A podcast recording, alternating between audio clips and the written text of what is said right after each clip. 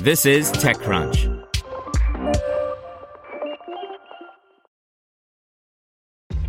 This episode is brought to you by ShipStation.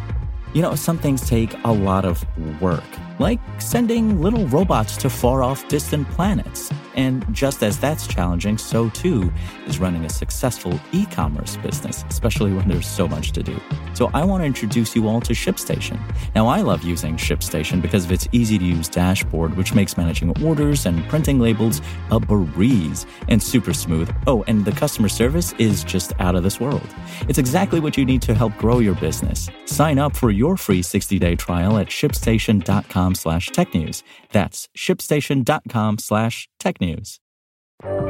This is TechCrunch.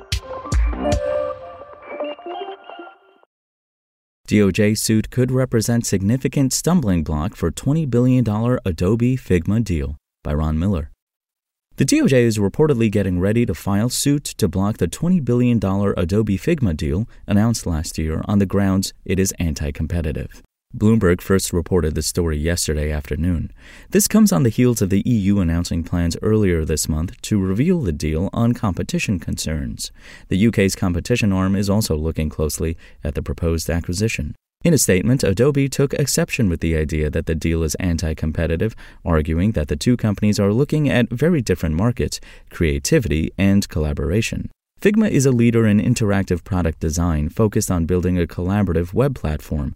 Adobe is a leader in the creative tools space, helping millions of users create amazing visual content. Together, our vision will help enable millions of consumers to transform their productivity with creativity, the company said. The company indicated it is continuing to work with the various regulatory bodies to bring the deal to fruition. We are engaged in constructive and cooperative discussions with regulators in the US, UK, and EU, among others. We continue to expect to close the transaction in 2023, in line with previously stated guidance. Figma, for its part, simply mirrored the Adobe statement with one of its own. Figma is reimagining product design and bringing the power of collaborative, web based tools to teams around the globe. Adobe is delivering industry leading tools that empower people everywhere to express their creativity. Together, our complementary strengths have the potential to create tremendous value for consumers. We look forward to continued conversations with regulators focused on the benefits a combined Adobe Figma entity will bring.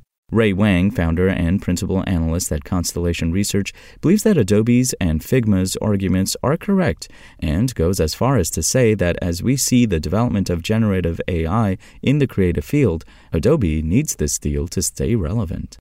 Let's be honest, with Stable Diffusion, Stability AI, Midjourney, and DALL-E, the creative tools business could become commoditized.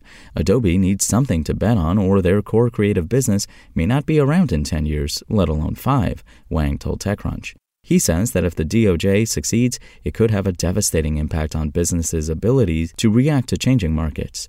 Adobe needs to find new businesses and adjacent businesses. In the long run, a block by the DOJ would mean a death sentence to companies in their ability to expand and meet their fiduciary obligations to shareholders, he said. Speaking at TechCrunch Disrupt last year, Figma CEO Dylan Field said that joining forces with Adobe will enable him to move much faster than he could on his own, the standard argument of any CEO whose startup is being sold.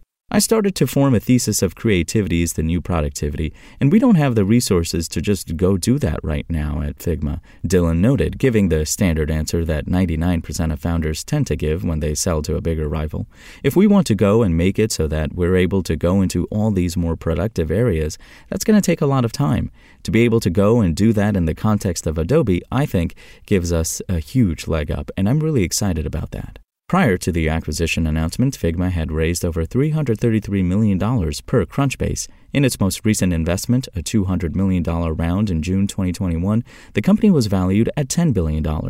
By September 2022, when the companies announced the deal, the final price was double that 2021 valuation.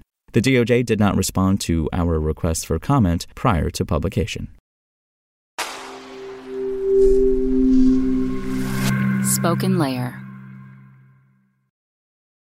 Want to learn how you can make smarter decisions with your money? Well, I've got the podcast for you. I'm Sean Pyles, and I host NerdWallet's Smart Money Podcast. Our show features our team of nerds, personal finance experts in credit cards, banking, investing, and more.